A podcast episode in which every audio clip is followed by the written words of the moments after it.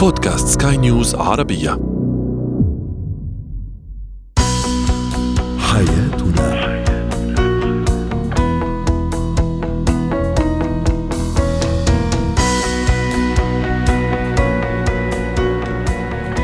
مستمعينا الكرام أهلا بكم معنا إلى حياتنا فضاؤكم اليومي الذي يعنى بشؤون الأسرة وباقي الشؤون الحياتية الأخرى والذي يمكنكم الاستماع إليه عبر منصة سكاي نيوز عربيه dot com slash podcast وباقي منصات سكاي نيوز العربية الأخرى. شاركونا عبر رقم الواتساب 00971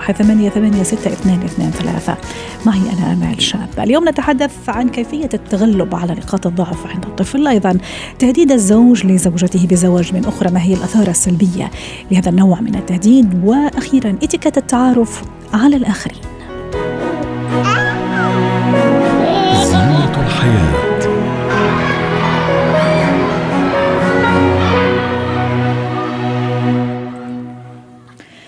اليوم نتحدث عن كيفية التغلب على نقاط الضعف عند الطفل. الأطفال في مختلف مراحلهم العمرية في الحقيقة يعانون من نقاط ضعف قد تكون أساسية في بناء شخصياتهم أو في أسلوب تعاملهم مع الآخرين. كيف نتغلب على نقاط الضعف والمخاوف عند الطفل؟ رحبوا معي بنور وليد الاستشارية النفسية ضيفتنا العزيزة التربوية. رفيقتنا العزيزة سعد أوقاتك أستاذة نور. في البداية ما هي أهم المخاوف خلينا نقول ولا حتى نقاط الضعف ما دام حديثنا عن نقاط الضعف اللي ممكن يعاني منها الطفل. بيعاني الطفل اغلب الوقت إنه عنده عدم الثقة بنفسه وبيكون عنده مخاوف كثير إنه يتواصل مع يصير عنده أصدقاء أو دائرة معرفة. وهي بتيجي السلوكيات التربوية اللي بتكون خاطئة داخل المنزل. يعني كيف؟ يعني ممكن يكون الأم والأب معنفينه يا لفظيا أو جسديا أو بيكون في بالبيت عموما مشاكل عائلية زوجية أو بيكون الأهل مع آه، مش مع متعودين على الطفل إنه يكون يحمل مسؤولية زي دلال المفرط.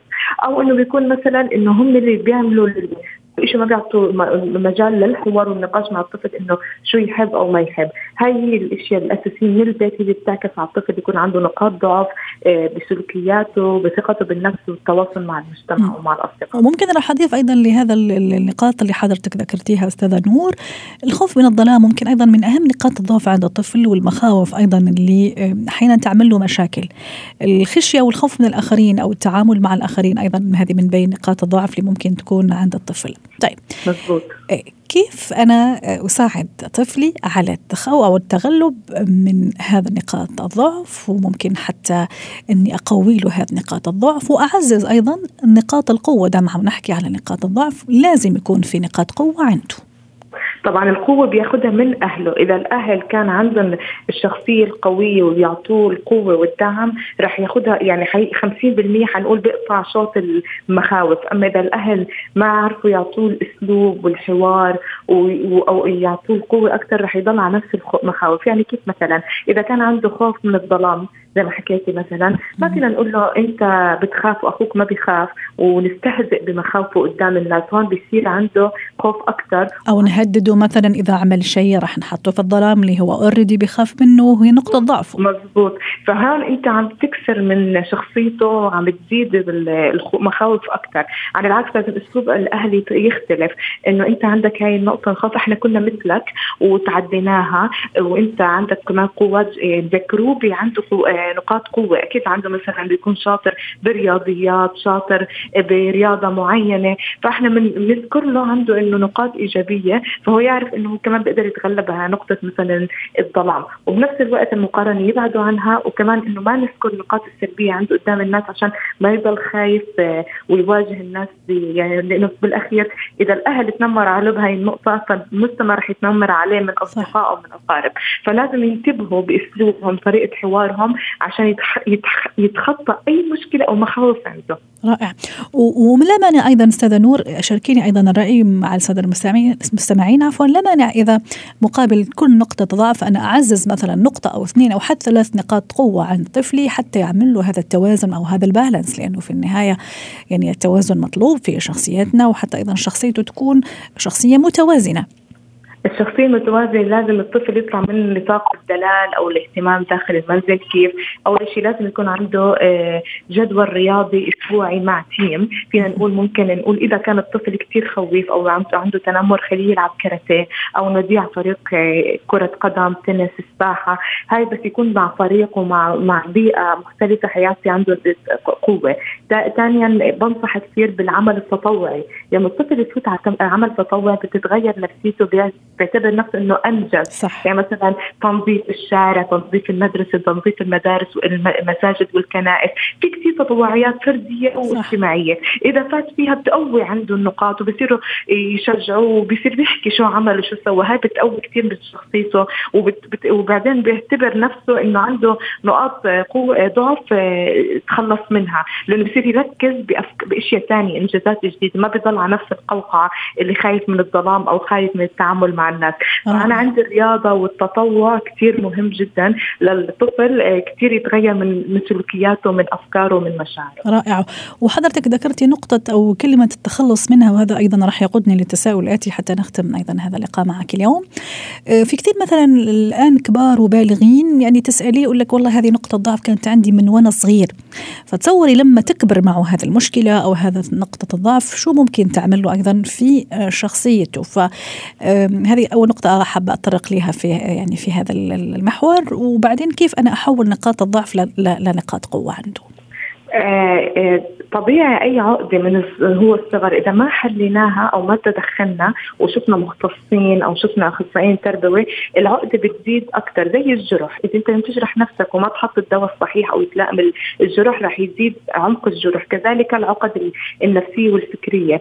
مع الطفل كل ما يكبر سنة بتزيد لاسوء فلا بد إنه يصير تدخل سريع في في تغيير نمط سلوكيته حياته آه، يصير تدخل. وبنفس الوقت عشان هيك بتزيد العقدة. بيقول لك أنا كنت صغير آه، وزادت العقدة وبتبين أكثر فترة المراهقة، هون بيجي المراهق صار هون ما شاء الله المراهق عم بيشوف بال social media عم بيكتشف آه، شو عنده مشاكل. يعني حتى بيكتبوا لي أنا عمري 16 أنا عندي مخاوف بدي أخلص منها، ليه؟ لأن عم بقارن هذا الجيل شو عندهم وكيف بيحلوا مشاكلهم، فهذا الجيل صار ذكي جدا إنه يعرف شو عنده المخاوف وصار يدوروا على إرشادين من غير ما يسألوا أهاليهم ساعدونا، فكثير حلو إنه عم بشوف هاي الظاهرة إنه عم بيحلوا مشاكلهم بسرعة ما يستنوا لل 20 وال 30 عشان إذا العقده هي زادت حتعكس على دراسته وعلى حياته وعلى المجتمع وحتى بقراراته. شكرا لك أستاذة نور وليد الاستشارية والأخصائية التربوية يعطيك ألف عافية. هو وهي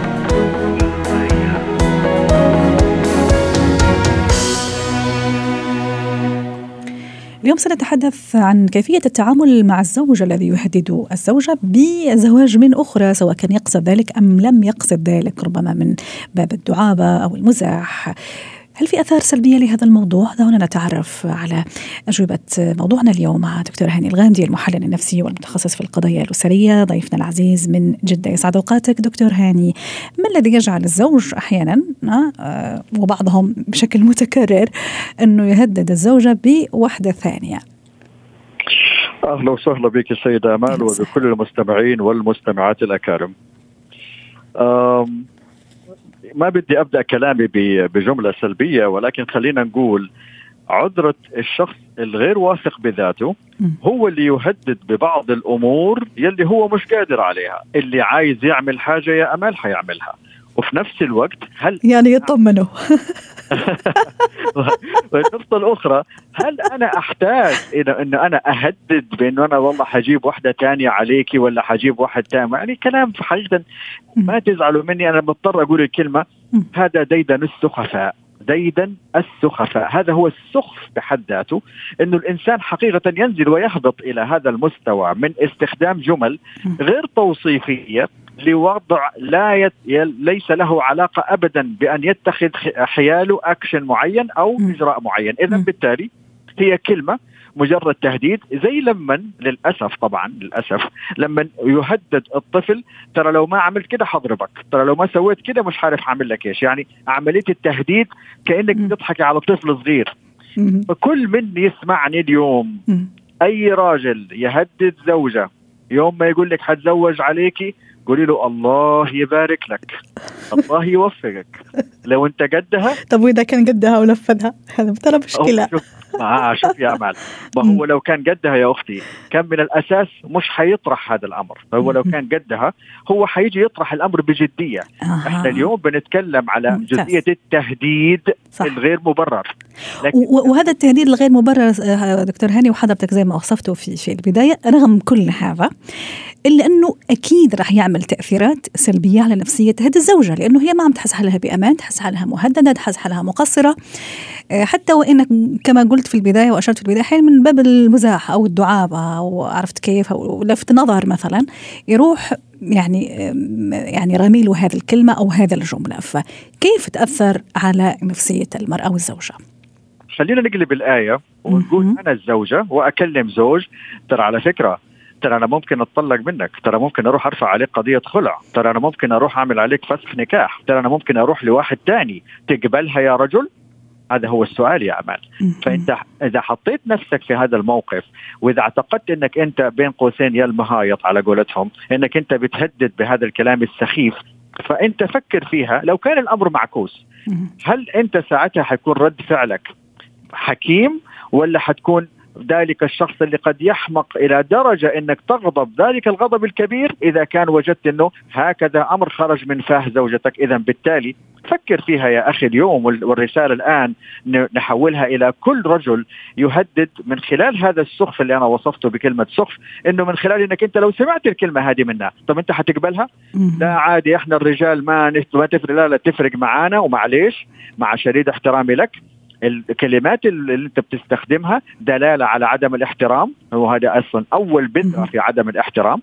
النقطة والاعتقاد تفضل معلش سامحني. آه. والنقطة الأخرى.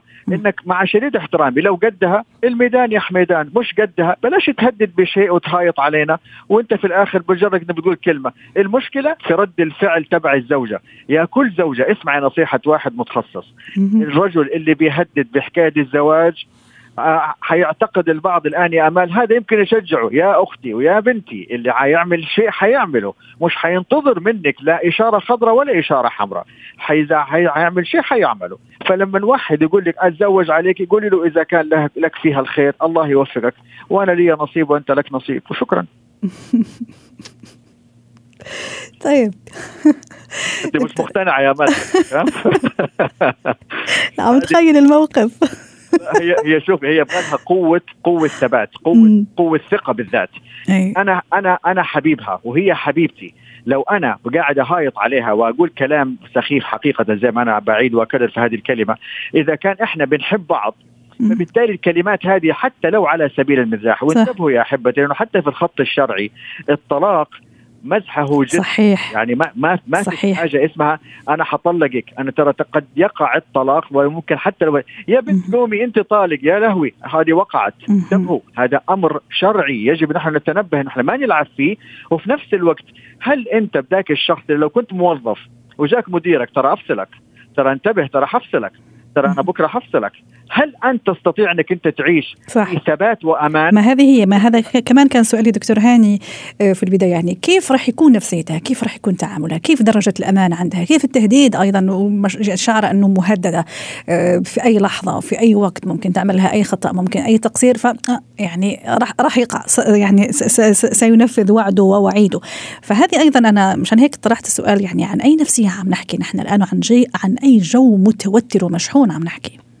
يا عينك يا عيني على السؤال تمام. اذا بالتالي هذا الرجل حقيقة هو بيعذبني لو. كانت ذلك تلك المرأة من اللي بتستقبله ما عندها ثقة بالذات، لكن. خلينا نقول إنه خلينا نقول إنه الكلمة هذه مؤثرة وأنت على حقيقة يا أمان إنه كلمة مؤثرة،. لكن يا أختي يا بنتي برمجي مخك إح- احكي مع عقلك مع رأسك إنه قدر الله ما شاء فعل. وأي شيء يجي من عند الله فهو بالرضا. مم. تقبله المهم في هذا الأمر إن هذا المهايط هذا الرجل اللي إحنا بنقول ونعيد إنه هو حقيقة سخيف في تعاملاته ولفظه معايا يجب إنه أنا أوقفه من خلال ما هو عليه الأمر ما بيني وبين ذاتي. اللي حيعمل حيعمل واللي مش حيعمل أكيد إنه مش حيقدر يعمل لأنه في الآخر من محبته واحترامه وتقديره لمعنى الزوجية لمعنى مم. الحياة الزوجية اذا هو لا يستخدم هكذا كلام وفكر فيها أنت يا رجل اليوم مم. لما نقلب الآية إيش ممكن يكون التأثير عليك حتى لو على مستوى العمل يا سيدي. جميل. فما عندنا مشكلة اليوم. وحتى امبارح كنا نحكي دكتور هاني على هالموضوع يعني كنا نحكي يعني يعني بين بعض في زملاء عم نشارك ال- الأفكار. يعني في, في بعضهم قال يعني أحاول أني أنقل الموضوع مثلا في بعض الرجال يفكروا إنه يعني هو يقول إنه المرأة ما راح تخلي يعني أو المرأة إذا كانت عندها مثلا تعمل مشاكل أو مقصرة أو كذا ما راح يرجعها للطريق بين قوسين راح أسمح لنفسي أستخدم هالمصطلح إلا مرة ثانية أو تهددها إنه جيب لها واحدة ثانية. ساعتها راح أبداً. تتعدل. ابدا. غير صحيح. غير مهم. صحيح. أنت امرأة يا أمال الله يحفظك. وكل امرأة تسمعنا اليوم التهديد بشغل البذوره ده صحيح. بشغل الأطفال ده هذا ما يمشي معايا. إحنا كبار عندنا عقل بطل التجاوز وقلة الاحترام في إنك تهددني كأني طفلة صغيرة ولا تحاول إنك أنت تلوي إيدي بكلمة أروح وأتزوج عليك ولا أطلقك. هذا كلام السخفاء حقيقة. وأنت يا امرأة ارتقي ما بينك وبين ذاتك إنك أنت ما ما تتأثري بهكذا كلام لأنه حقيقة هو جاي من رجل سخيف وجاي من وضع غير محترم من قبل شخص يتلفظ بألفاظ هو مش قدها. وإذا قدها وعايز يتزوج ترى مش حيستناكي للمعلومية. واضح. وللمعلومية لو قلت له الله يبارك لك ترى هذا مش تشجيع له لأنه لو كان عنده النية سيفعلها فهو سيفعلها بغض النظر عما سيقال ما بين الطرفين. شكرا لك دكتور هاني الغامدي سعدتنا اليوم بهذه المشاركة ضيفنا العزيز من جدة. اتكات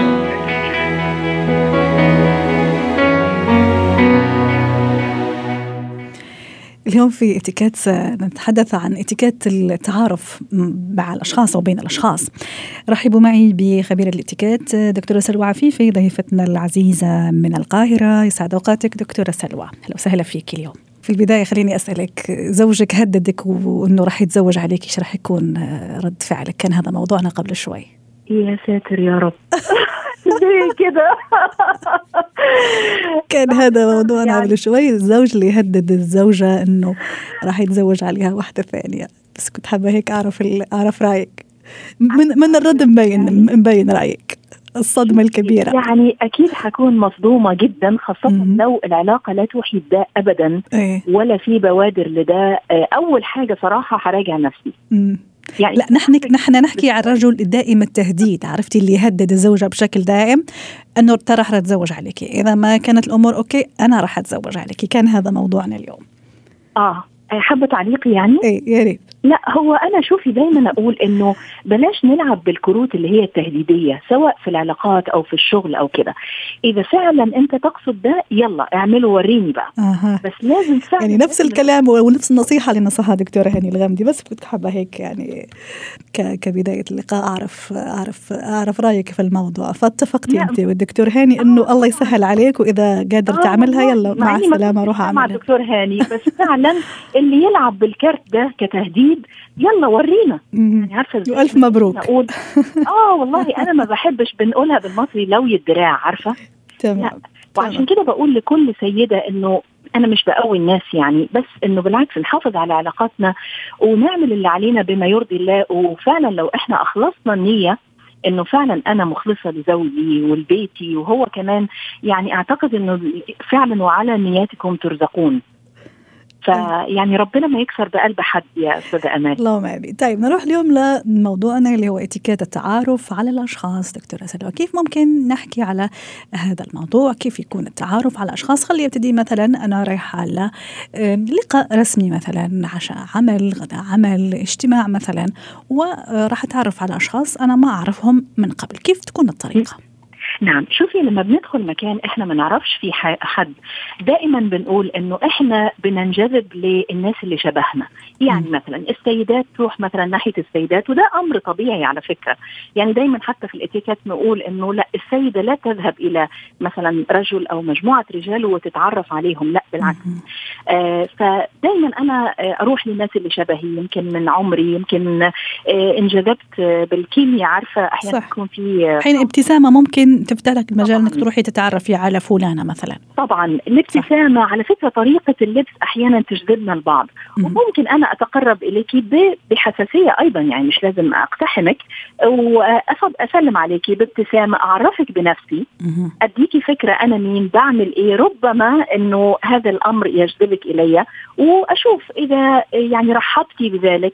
إذا فعلا فتحتي مجال للحوار فعلا ممكن أتكلم معك بس مش يعني احتلك لم- لكل الوقت يعني. أتركك ممكن أيضا حابة تتعرفي على ناس أخرى آه، وأنا كمان ممكن أتعرف على ناس آخرين يعني فهذه تكون البداية. على فكرة دايما نقول مثلا إنه يمكن قطع قطعة حلي أو مجوهرات تجذب الناس يعني مثلا إني أعلق أقول آه، يعني تب يعني انت تبدي في تبدين في قمة الشياكة مثلا أو. الأناقة. أو ما هذا الجمال يعني ممكن كلمة إطراء. لا تكون بنفاق. ولا تكون ب يعني مجاملة آه، فظة يعني صحيح صحيح.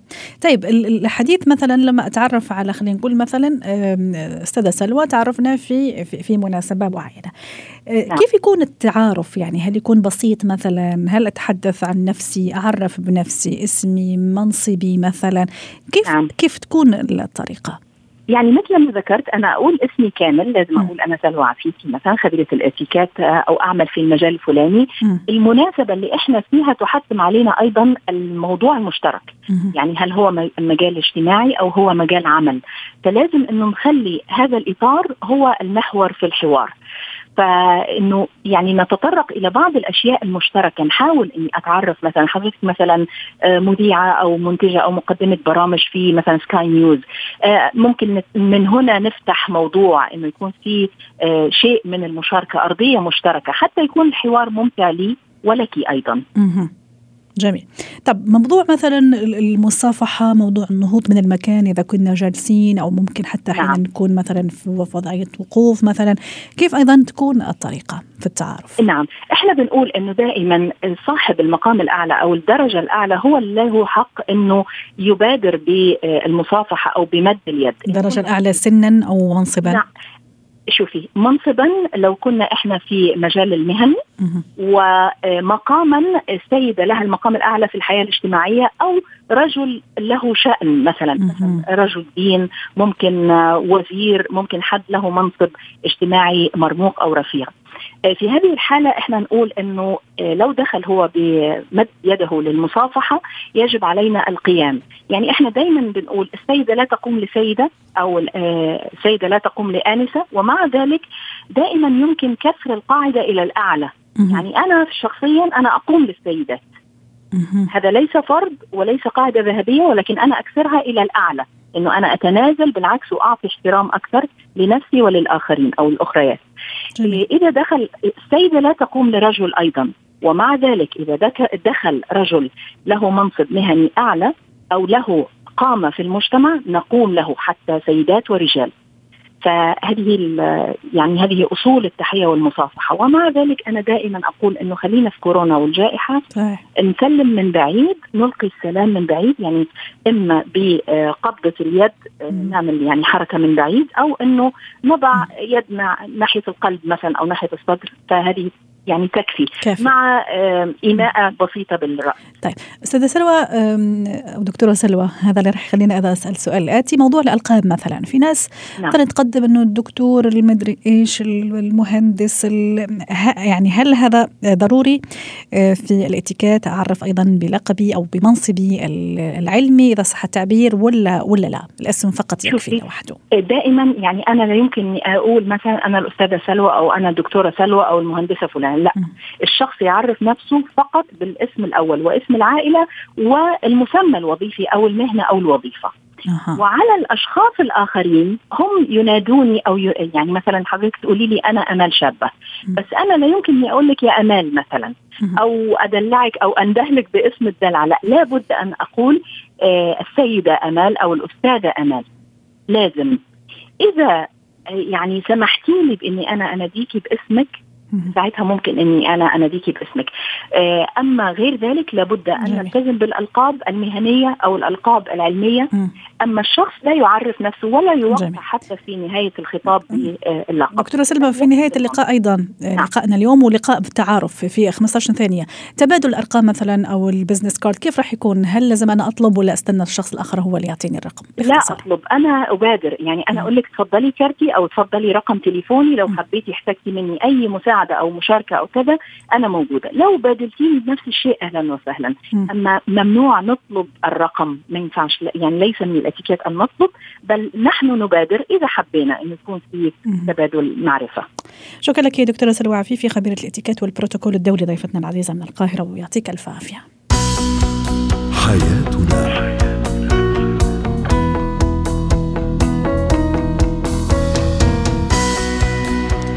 ختام حلقة اليوم من حياتنا. شكرا لكم وإلى اللقاء.